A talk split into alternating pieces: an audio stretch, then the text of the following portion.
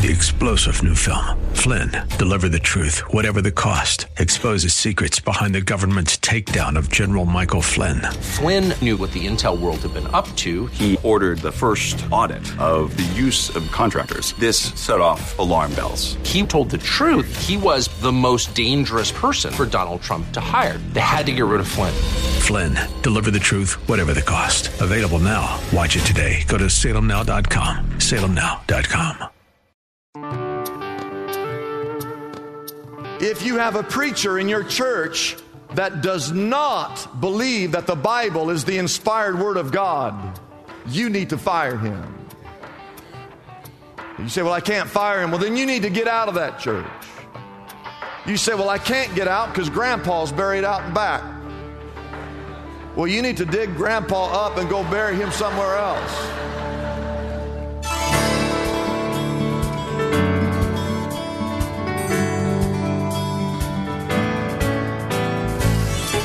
Hello and welcome as we lift up Jesus with Pastor Dudley Rutherford. I'm Kyle Welch. This program is part of an outreach ministry from Shepherd Church, located in Los Angeles, California. Everything we do at Shepherd is based around John 3:14 that teaches us to lift up the name of Jesus that the world might believe.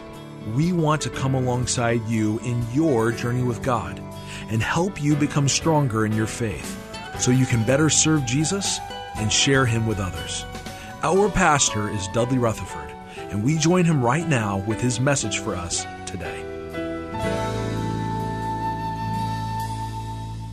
I want you to take your Bibles and turn to Ezekiel chapter 2. God was the one, it wasn't anybody else, who put it in my heart to be a preacher. As a boy growing up in a preacher's home, my father never once ever said to me, Son, you would, be, you would make a very good preacher. Dad never said that to me. He never said, Son, you ought to go to Bible college, follow in your dad's footsteps. Never said that to me. Many of you know I was in the ninth grade. You know, I was 14, 15 years of age. It was a Sunday night. I was sitting in the back. Dad was preaching. I wasn't listening. I don't know the text. I don't know the sermon. I, I didn't hear one word of my dad's sermon. I wasn't paying attention. During the invitation where we stand to sing, it was at that moment the Holy Spirit of God came over me. And I knew at that moment that God was calling me into the ministry, and I actually stepped forward. And that was back in the days uh, where you stepped forward, the preacher uh, had you stand and he told the whole church why you were coming. Like, this is so and so, they've come to be baptized. And he would take the confession of faith right there, or they've come to join the church. Everybody say hello to Steve and, and Wilma. So I'm coming forward. Dad looks at me and he goes, Why are you why did you come forward, son? I said, Dad, I've got a call to be a preacher. I'm gonna be a preacher. He looked at me. It was like, son, I, I hope your church listens better than you listen. But from that moment, from that moment in ninth grade till today, I've been diligent to that call of God upon my life.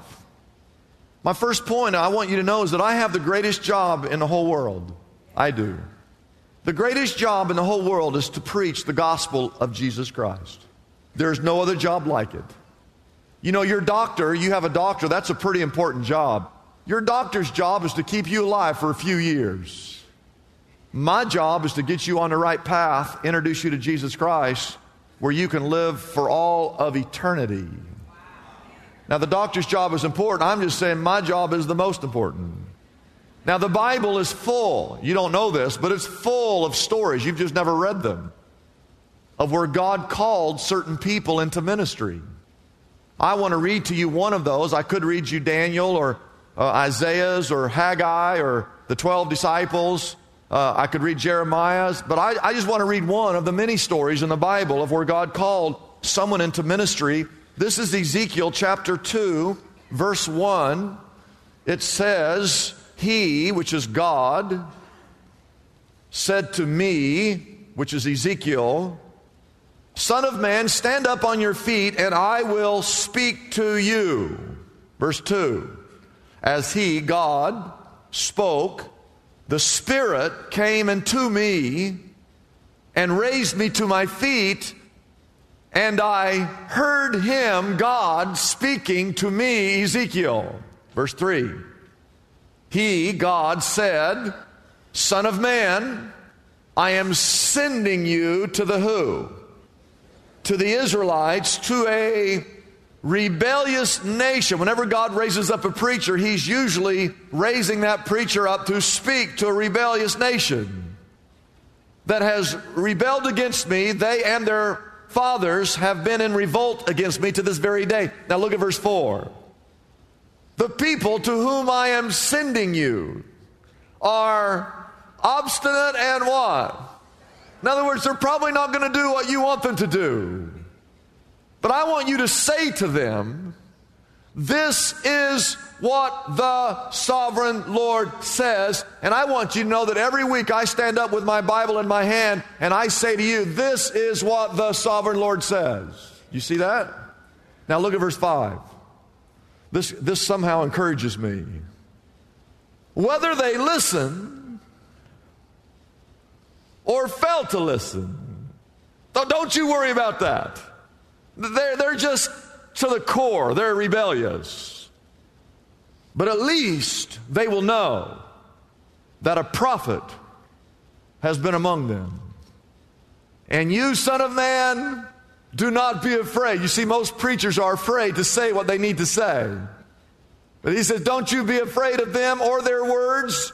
Do not be afraid, though briars and thorns. Now, he's not talking about the actual shrub or plant. He's actually calling the people. They're like briars, they're like thorns. They're all around you, and they, you live. Uh, Ezekiel, you're going to live among scorpions, people that are going to try to kill you. But do not be afraid of what they say or terrified by them, though they are a rebellious house. And that's what rebellious people do. You must speak my words to them. My second point is this our country needs great preaching. There isn't a problem we have in this country. And Lord knows we've got a lot of problems. The breakdown of the family unit, the redefinition of marriage, the destructive force of pornography, our unsecured borders, our loss of religious freedom, the spiraling debt, which is 18 plus trillion dollars and growing, the lack of value and respect for human life in this country, our overcrowded prisons, the liberal professors in our educational institutions, our disobedient children, and just basic immorality. There isn't a problem we have in this country that couldn't be solved with a generation of preachers who would preach God's Word. What this world needs more than anything else is a group of soul winning, sin fighting, Christ honoring, church building, Bible preaching preachers. I like what that one old preacher down south said. He got all confused. He was going to say, I was called to heal the sick and raise the dead and cast out the devil. But he got his tongue tied and instead he said, God's called me to heal the dead and cast out the sick and raise the devil. we need some Ezekiels who've been called of God to preach to a rebellious society. We need some Elijahs who've been with God and who can pray down fire from above. We need some Isaiahs whose lips have been touched with coals from off of heaven's altars. We need some Daniels who'll stand against the king's decrees and will do things unpopular even if they're threatened to be thrown into a den of hungry lions. We need some Hoseas who will preach that no matter how far you've drifted away from God, no matter how severe your sin, that God still longs for you to come home and be where you're supposed to be. We need some Jeremiahs who will weep and cry when they see the condition of the world. We need some Elishas who will serve under the power of the Holy Spirit and who will do miraculous things in the name of our Lord. We need some people like John the Baptist who will proclaim the coming of the Messiah and make themselves less and pointing others to the Lamb of God that taketh away the sins of the world. We need some men like John who will give us a glimpse of heaven as seen in his writings in the book of Revelation. We need some men like Paul who will desire to take the gospel to both Jew and Gentile alike. We need preachers who'll preach that hell is still hot and that heaven is still uh, real and that sin is still wrong and that the Bible is still the Word of God and that Jesus is the only way to salvation. That's all our world needs. But number three, although it's the greatest job and most needed job, it's one of the most discouraging jobs in the whole world. There's not a week goes by that the average preacher doesn't think about quitting. It's usually on a Monday. After he reads all the little cards that you guys write, all the things you complain about and don't like about him or the service or his family. Every week you're dealing with people's problems 24 hours a day. You're subject to people's criticisms. People that you dearly love break your heart. And even though there's great joy, and I have great joy in seeing so many lives change for the better, it, it, it, for some reason, it's, it's, it's, it's balanced out by all the hurt that you experience when you see so many people who are falling away from God and not honoring God. Every preacher is sick on Sunday afternoon when he stops to think about all the people that weren't in church who should have been in church. No matter how good your sermon is, it's never good enough. There are never enough hours in a day. It's a lot of heartache, there's a lot of wayward sheep. And that's not just a job, you see, because every single person that I see, I realize that eternity is in the balance. The circle of pastors that I run around with, most of them, you'll never know this, but behind closed doors, they're discouraged. They're discouraged because their churches don't grow the way they think they ought to grow. They're discouraged because they always believe the, the resources are, are lacking in their personal life and in their church. They struggle with the board, they struggle with the staff, they struggle with disunity and lack of loyalty. I'm talking to a pastor right now. His church is twice the size of this church. They have twice the people that we have, twice the space that we have, twice the influence that we have. And he's so discouraged, he's ready to quit. I've told him many times, brother, don't quit, just hang in there. Things will get better. But he is ready to walk out that door. The average minister, and I want you to know I'm not average, but the average minister, the average minister lasts at a church for less than two years. That's all he makes it. Before he gets run out or before he gets so discouraged, he quits and goes to another church. The average length that a man is in ministry before he just quits altogether is about seven or eight years. In other words, he says a man sits here, goes, I feel like I'm supposed to be a minister. Okay, he goes to Bible college. He goes for four years. He gets into that first church. And they just beat him up and chew him up and spit him out. And he, so he goes to the second church. He's there for about a year and a half.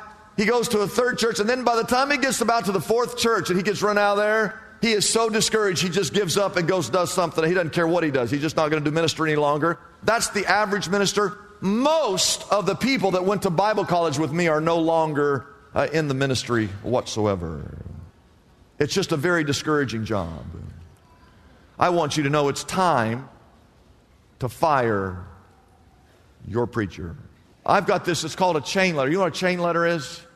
It's a chain letter to get rid of your preacher. Here's how it goes if you don't like your minister, simply add your name to the bottom of this list and send this letter to six other churches.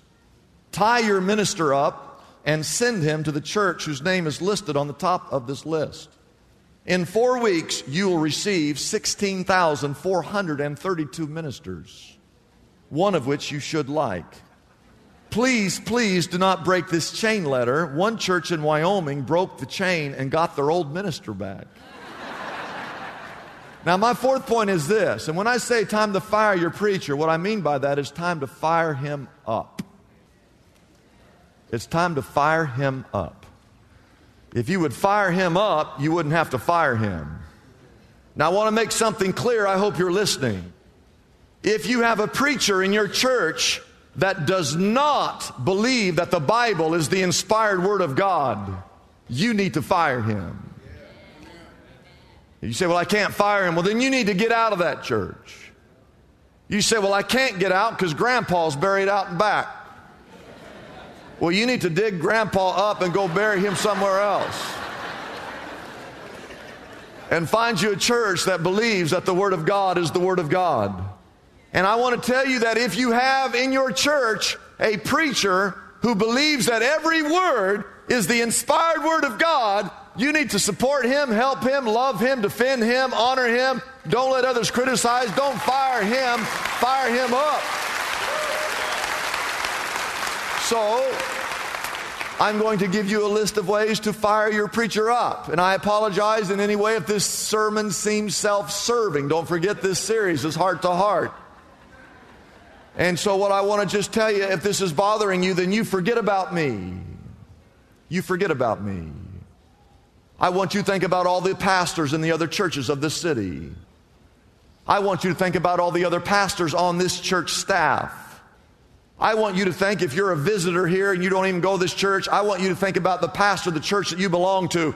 I want you to think about all the former pastors of this church. I want you to think about the future pastors of this church who aren't even here yet that one day will be here. And if you want, you can think about me a little. Number one, write this down. You need to pray for your pastor if you want to fire him up. If you have a preacher who preaches the Word of God, I hope you're listening.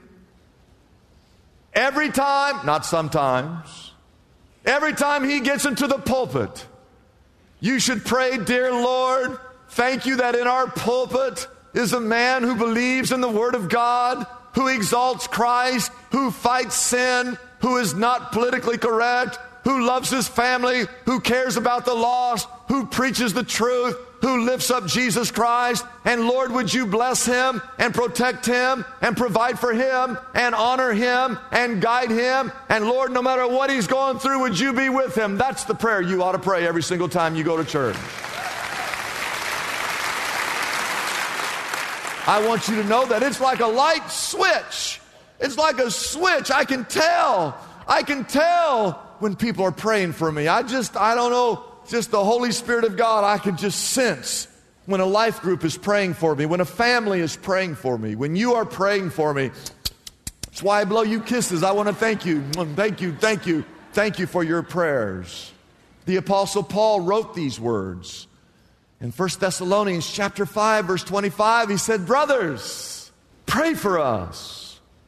At the church at Ephesus in chapter 6, verse 19, he said, Pray for me that whenever I open my mouth, I may declare the word of God fearlessly. Oh, you ought to pray that prayer every week for your pastor.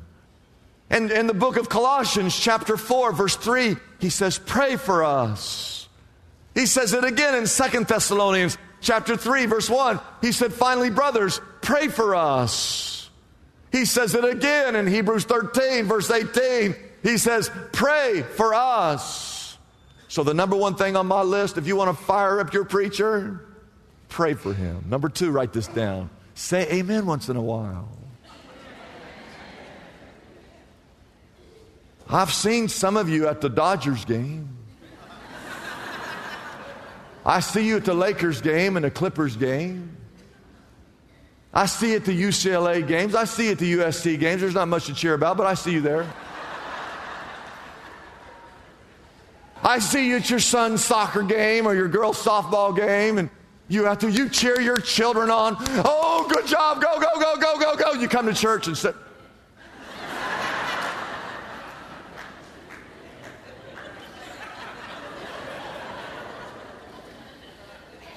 You know, amen means, the word amen means so be it. It means I agree. It means we're with you, preacher. It means you're not alone. What you just said, I agree. Amen. So it means thumbs up. I want you to take your Bibles and turn to the second book in the Bible, Exodus chapter 17. Exodus chapter 17. Genesis, Exodus chapter 17, verse 8. It says that the the Amalekites, everybody say Amalekites the dirty, rotten, stinking, filthy, low down, good for nothing Amalekites. They came and they attacked. They attacked the blessed, God's people, the Israelites. Verse 9 Moses, who's getting up there in years, says to Joshua, who's his young mentor, Joshua, you're still young enough to fight. I want you to choose some of our men and go out and fight those dirty, rotten, stinking, filthy, low down, good for nothing Amalekites. And tomorrow, I, I, I know you think I, I'm, I, I can't even get up on that hill, but tomorrow, I'm going to find my way and I'm going to stand on top of that hill. And in my hands, I'm going to hold, I'm going to hold the staff of God. Now, when I'm up here on this platform, in a sense, I'm on a hill and it takes me a little way to get up because the stairs. I get up here, I'm not holding a staff, I'm holding something I think even greater than the staff of God. I'm holding the Word of God in my hands. And then he says, and so verse uh, uh, 10 Joshua thought those dirty, rotten, stinking, filthy, low down, good for nothing Amalekites, as Moses had ordered. And Moses and Aaron and Hur they went up there to the top of the hill just like they said they would. And verse 11 reads As long as Moses held up his hands, the Israelites were winning.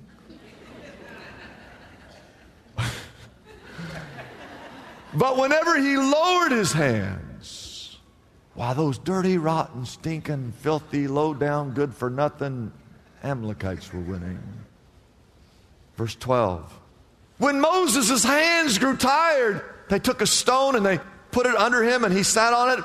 And then, oh, Aaron blessed his heart and Hur blessed his heart. The Bible says they held his hands up, one on one side and one on the other, so that his hands remained steady till sunset. Verse 13 reads So Joshua overcame those dirty, rotten, stinking, filthy, low down, good for nothing Amalekites. I want you to know that when you say amen, in a sense, you're running up here on stage and you're holding up my hand. And you're saying, Preacher, keep preaching, keep preaching, keep preaching. You're saying, Preacher, we're in this thing with you. You're not, you're not here alone. Well, we want to be like Aaron and we want to be Hur. Did you know that when you say amen, that the preacher preaches shorter?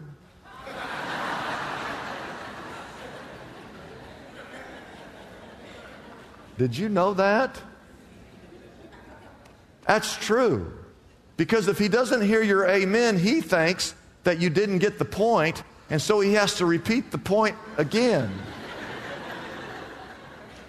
I'll say that to you again.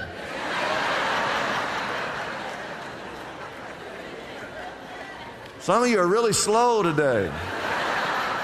You see, when you don't say amen, the preacher thinks you didn't get the point, and so he has to repeat it again. So what happens is he ends up preaching twice as long. And if you'd only say, if you'd only say amen, what he thinks, he thinks, oh, they got the point. We'll go on to the next point in the sermon. No, no, no, no, no, you don't understand. You see, if he hears an amen, he thinks that the people got the point, and so he goes on to the next point of the sermon.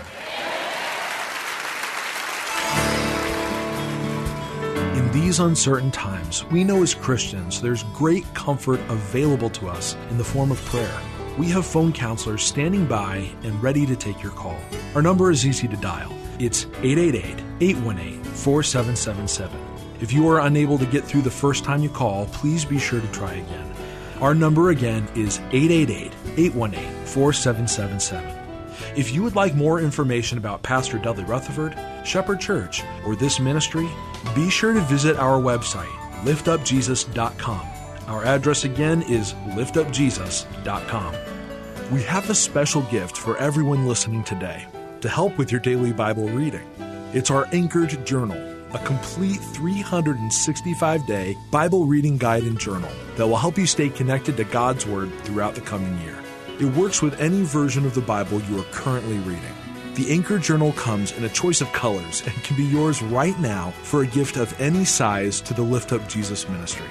It's as simple as calling our toll free number, 888 818 4777. You won't want to miss out on this limited time offer, so be sure to call right now.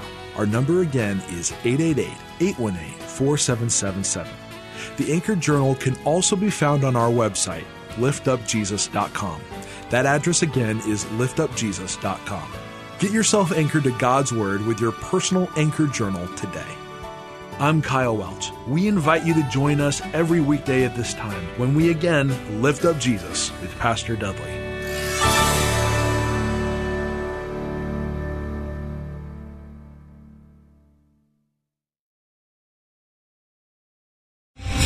Star general Michael J. Flynn, head of the Pentagon Intelligence Agency, knew all the government's dirty secrets. He was one of the most respected generals in the military. Flynn knew what the intel world had been up to. He understood its funding. He ordered the first audit of the use of contractors. This set off alarm bells. The explosive new documentary, Flynn, Deliver the Truth, Whatever the Cost, and covers the facts behind this scandal. Flynn told the truth. He was the most dangerous person for Donald Trump to hire. I find out the worst enemy that I'm going to face in my life is right here in America. They took my assessment and they wanted me to change it. And I was like, I'm not changing it. They had to get rid of Flynn. With in depth interviews, archival footage, and never before seen personal records of the man behind the headlines. I just felt like I was drowning. Flynn, deliver the truth, whatever the cost. Available now. Watch it today. Go to salemnow.com. Salemnow.com.